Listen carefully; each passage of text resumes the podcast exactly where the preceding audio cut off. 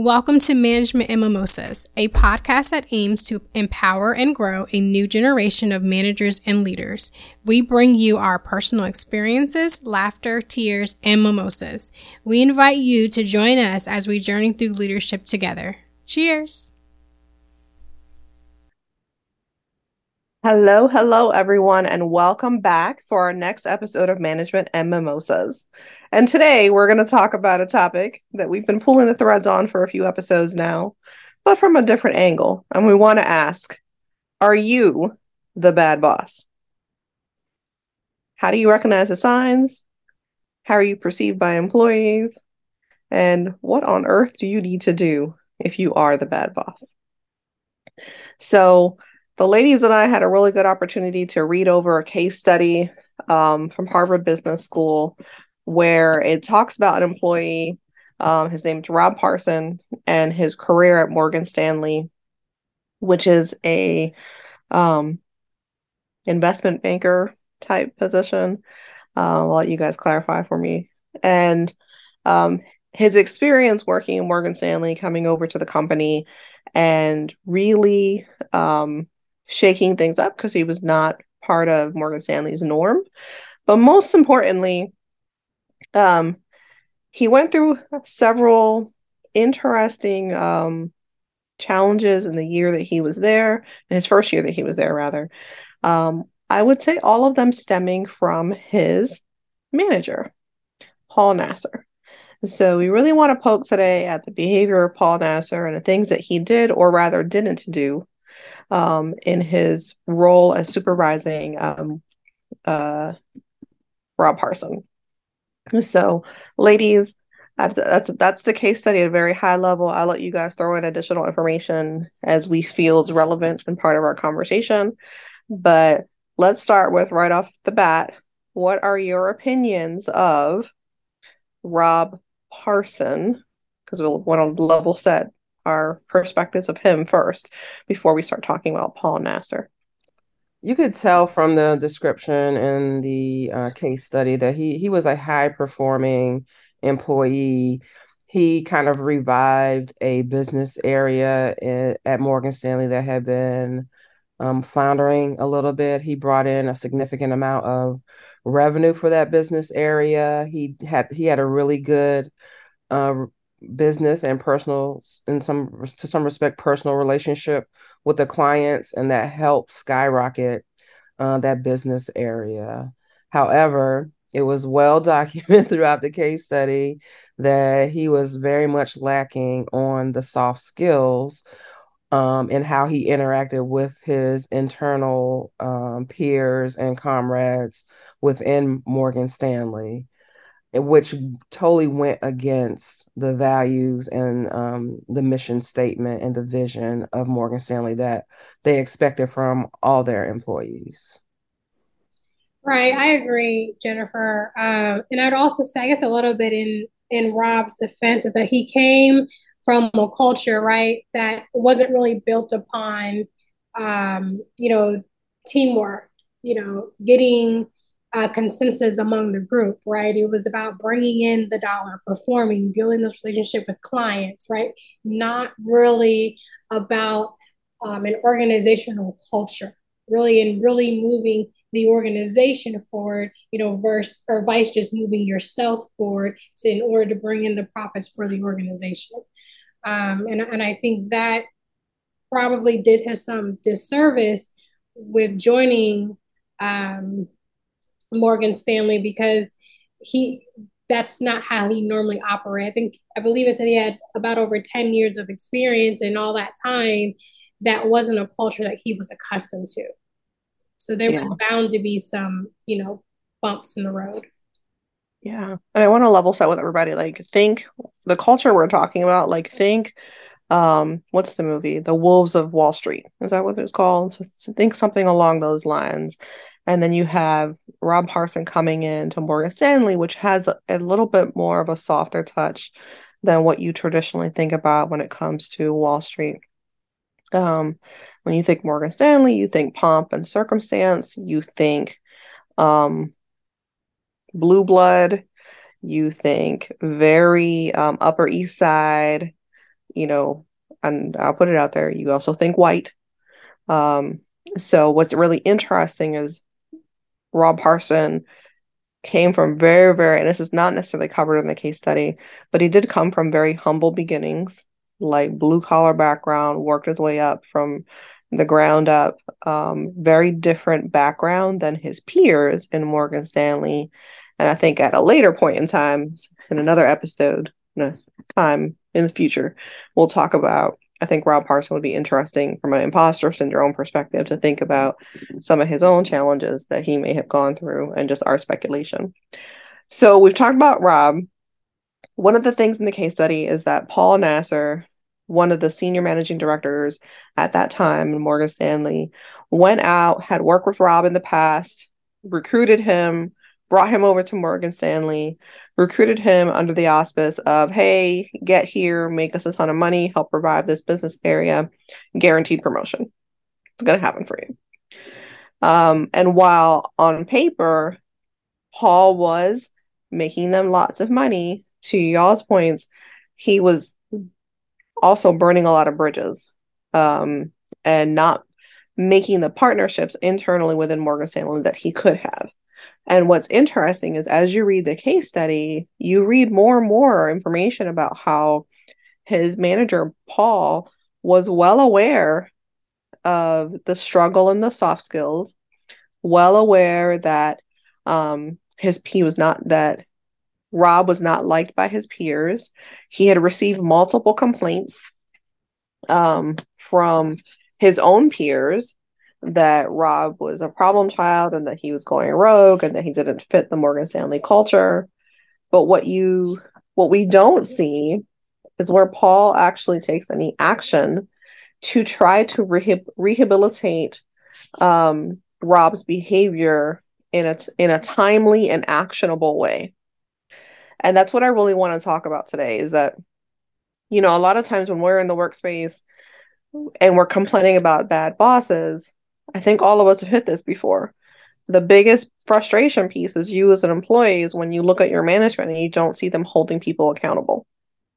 And this case study is a, a wonderful example of the lack of accountability around someone's behavior and things that could have been done to curb it.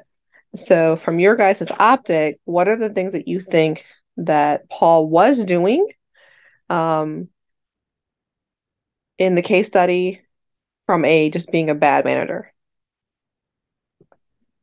First of all, if you are not the sole decision maker on whether or not somebody's going to get promoted, it is a horrible idea to tell somebody that they're guaranteed to get a promotion. There are very little guarantees in life, and a promotion is one of them. So I think off the bat, um, even before you know um, Rob was hired, and him promising that, and and that all came out of a conversation that um, Paul had with Rob about what his career goals are. He was like, you know, hey, um, Rob's telling Paul, hey, I have a good where I am. Like, what what's what is the motivation for me coming to Morgan Stanley? So he talks about um, getting to that next level and how he could do it very quickly. Uh, and, I, and I think that was a bad idea because it sets um, an expectation on, on both of them, right? You know, you have this man who was doing well at his former company and and probably have the same opportunity to to progress there but Morgan Stanley has the name so to speak and with promises of getting to that to that elevated level where where Paul wanted to achieve as well yeah agreed and I think when Paul started getting all the complaints, right, from his peers, um, you know, people that that Rob worked with, he there were instances in the case study where he would acknowledge them, but it was very sugar coated, right? Well, you know, maybe you I would have done it this way because I think there was some um, a point in there where where Rob says, "Oh, like what did I do now?" You know, what didn't I get right today? He's like, well, I just would have done it this way instead of just sitting him down, being very, you know, to the point, um, saying, hey, like this is our culture. You know, either you're gonna have to get on board or this may not be the environment for you. And he never does that. And again, back to both of your points, the accountability was never there. It was almost like he was afraid or scared to have a real conversation, a real feedback conversation.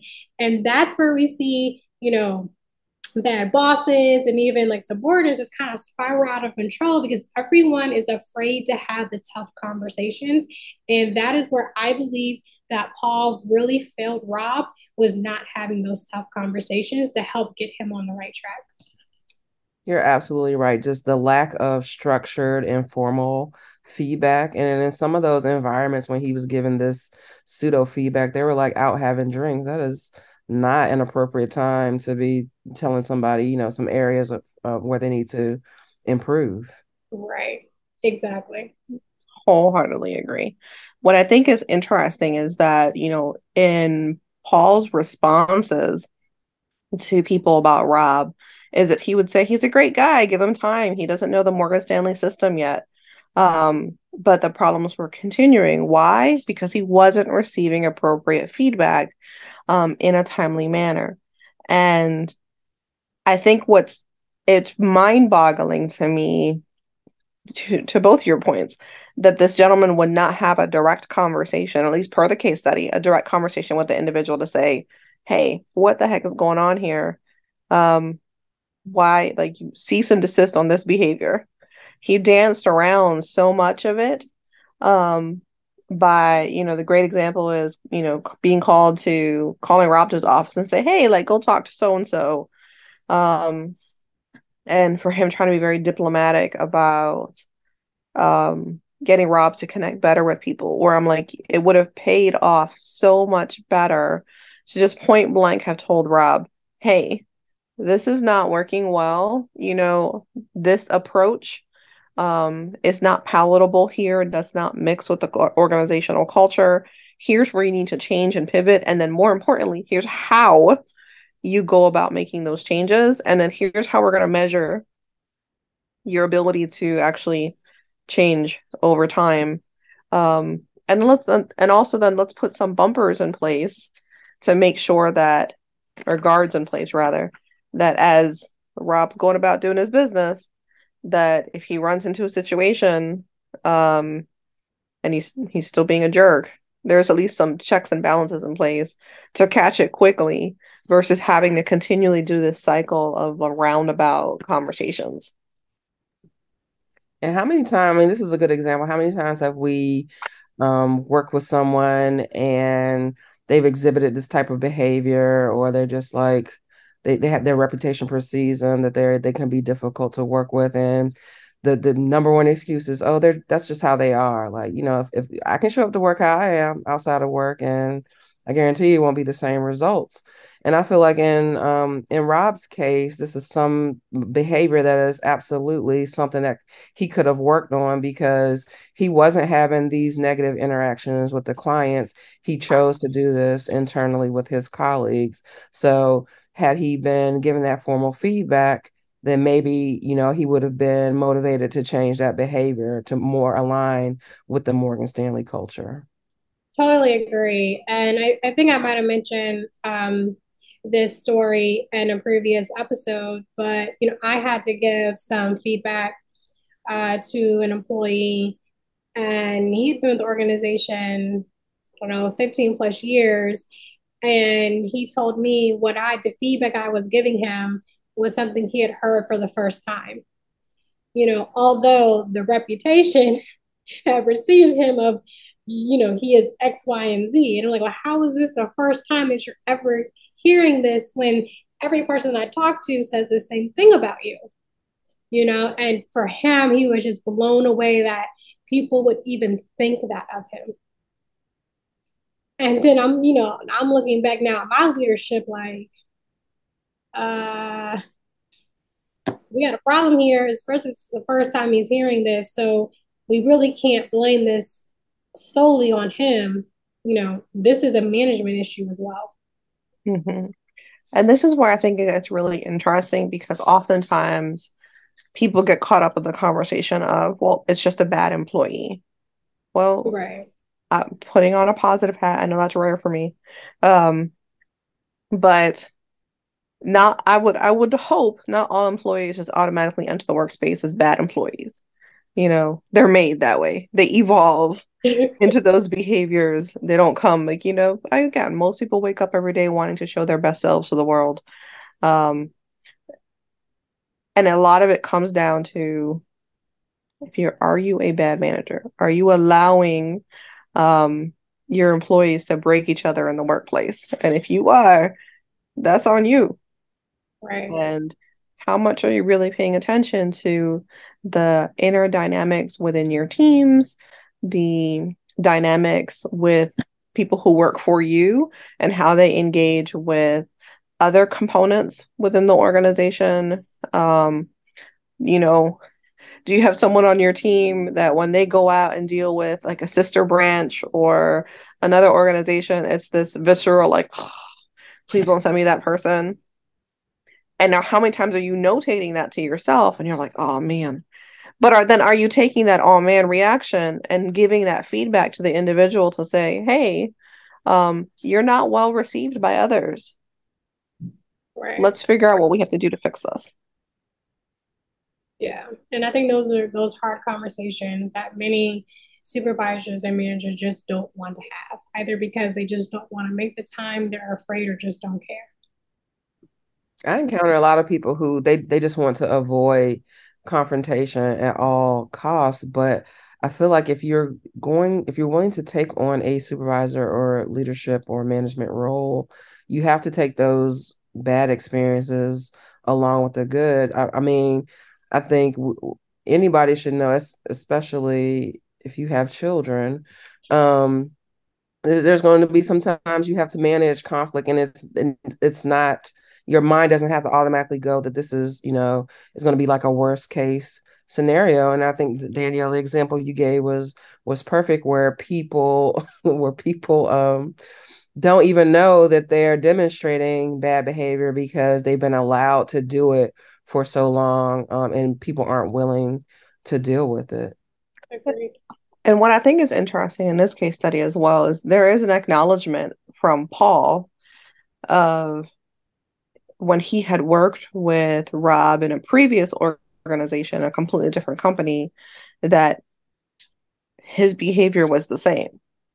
And that he seemed to think by bringing him into the home instead of Morgan Stanley, that some magic pixie dust was going to come out and a new employee was going to appear. um, and that, that all that behavior from the past was going to go away. But again, I go back to that is feedback. That's the professional courage as a manager to show up and say, hey, you need to address X, Y, and Z behaviors. But then again, don't leave that employee out to dry. Come up with a game plan with them on how to address it. One of the things I loved in this case study, I don't know how y'all thought about this, was the performance evaluation process in the company, where it's a 360 um, evaluation process which evaluates like your superiors chime in, your colleagues chime in, your subordinates chime in, like all across the board, everybody has a say on whether or not you were promotable. I thought that was freaking genius and brilliant. What did you all think?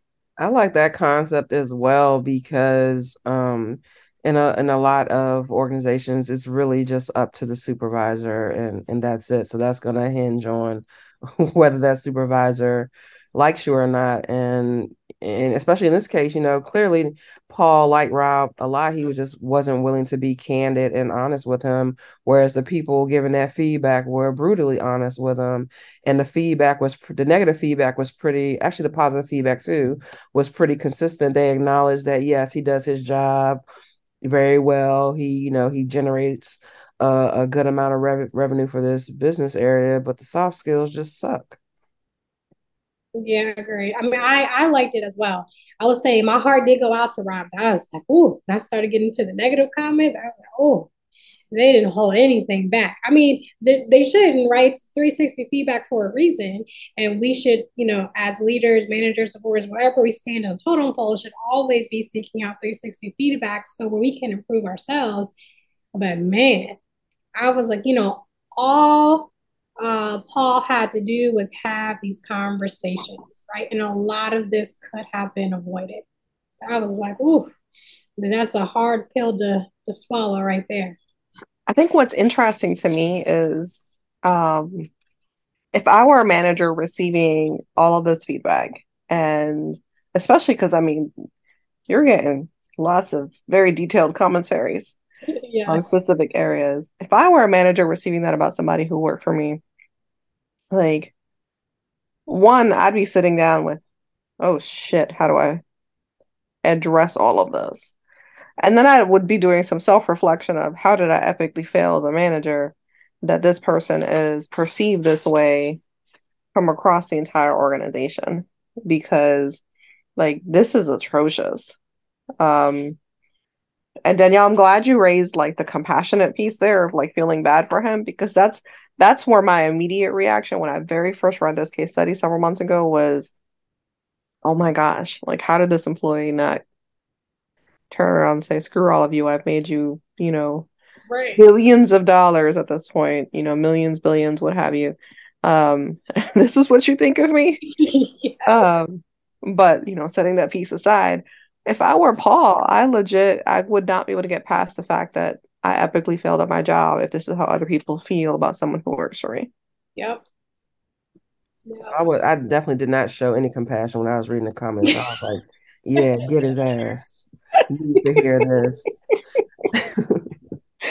so but, um, I would I would feel the same like um as as you with if I were Paul, just you know, I have failed him as a supervisor you know, I would go back to thinking like I've promised this man he was gonna get promoted, and that's not gonna happen. That's my fault.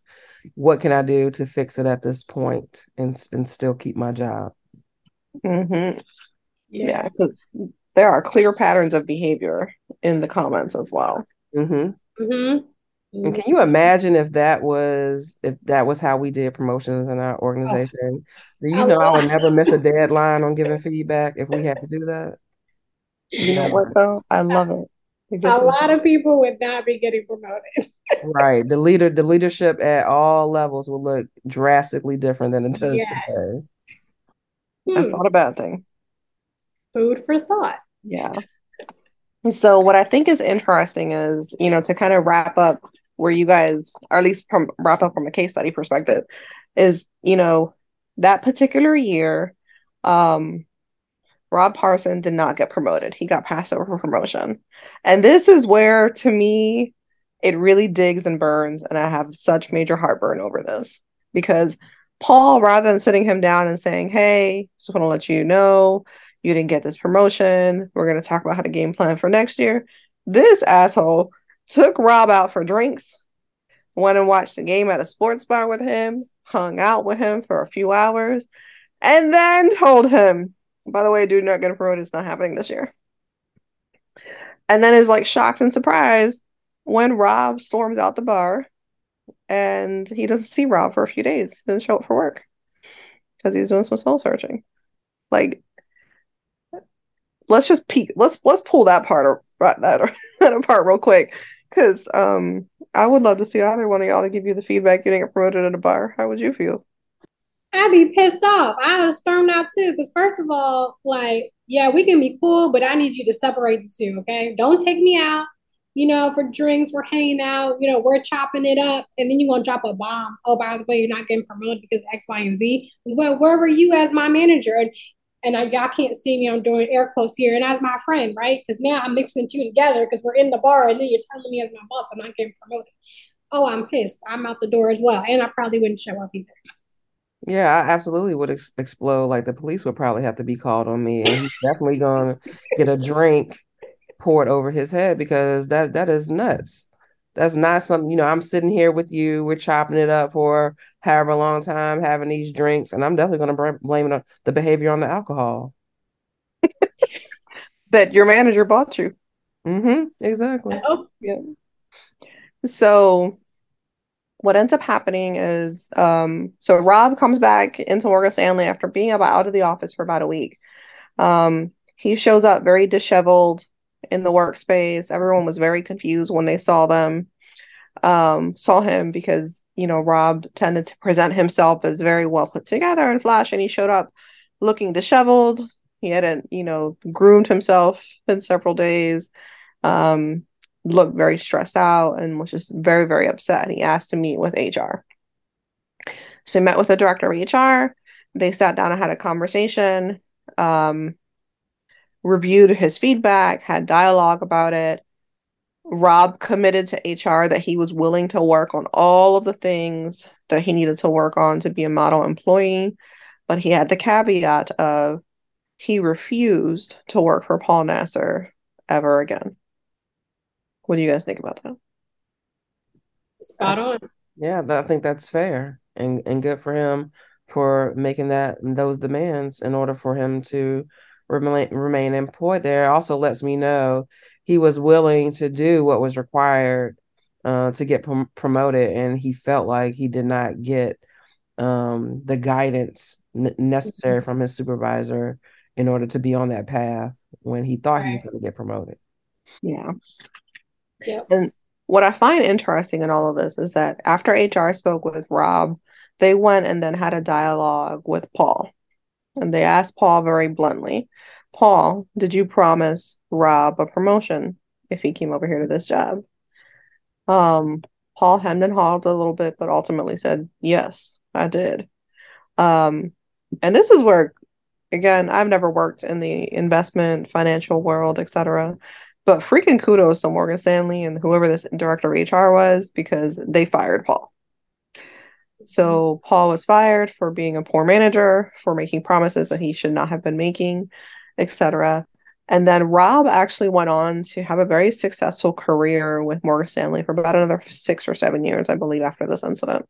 Um, and from all accounts, had took all the feedback and transformed who he was and really became a model employee after the fact.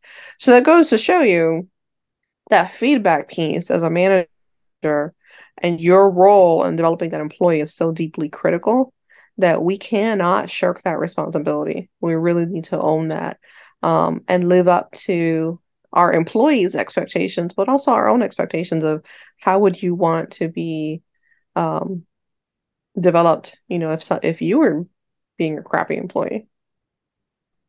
That that's so important. Even if the behavior is to an extent where in your mind you're like there's no way this employee doesn't know that they're a bad employee you still have to have that feedback because it they might not know right right and in in, in rob's case that was just his nature and like you said crystal he came from humble beginnings he was not uh, from a culture right from a background where his peers colleagues you know were at with morgan stanley right so it's going to take time he had to work at it something that just didn't happen for him overnight.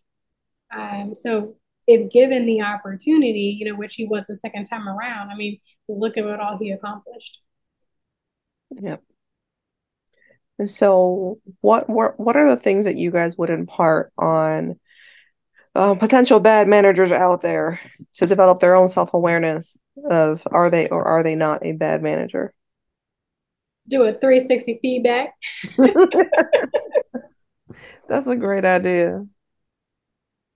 Also, meet with your employees regularly so that you can kind of pulse status on how they think they're doing, let them know how you think they're doing so that you're on the same page pretty much regularly throughout the year. You know, an extended period of time doesn't go on before um, or they hear at promotion that they're not as good as an employee that they thought they were. Yeah. And I would think like, you know, sit down and write your your KPIs, your KJEs, your key performance indicators or your key job expectations.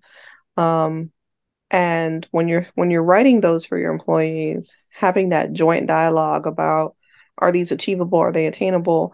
And then are you also including language in there that's going to address not just deliveries, but how that individual is expected to perform within the culture of your organization? And does that employee clearly understand what does that mean? And what's the type of behavior they're supposed to exhibit in order to you know be within those cultural um, parameters and i think one of the other things like on top of the meeting with employees and doing 360 feedback it's also gaining perspective from those components that deal with your organization. You know, from some your customer set. Do they like to deal with you? Because we can all have blinders from where we sit, you know, within our organizations and and with our within our teams, that it may not always be so simple to see where you think someone's a rock star, someone else might say think that they're just a complete jerk and they don't want to actually deal with you guys. Um, but you won't have that perspective unless you step out of your space and go have a dialogue with those other individuals. Okay. Well, this was a fun conversation. I'm glad we got to review kind of a real life case study from somebody that we none of us know or we have any connection to. So that was a really good um, enlightening way of using our, our discussion time today. So, for all of our listeners out there, I really want to challenge you to take a moment after you've listened to this episode, sit back for a good five ten minutes and think about it. Are you the bad manager? And if you even think that you are, you are overdue for a conversation with your people. And I encourage you, you sit back and think, I don't know when's the last time I gave my team feedback. It's been too long. So sit down and start scheduling those conversations. And we hope that at the end of the day, you can self correct and not be that bad manager. All right. Thank you all for your attention today. We've enjoyed this conversation and we'll catch you in the next episode. Cheers. Cheers. Cheers.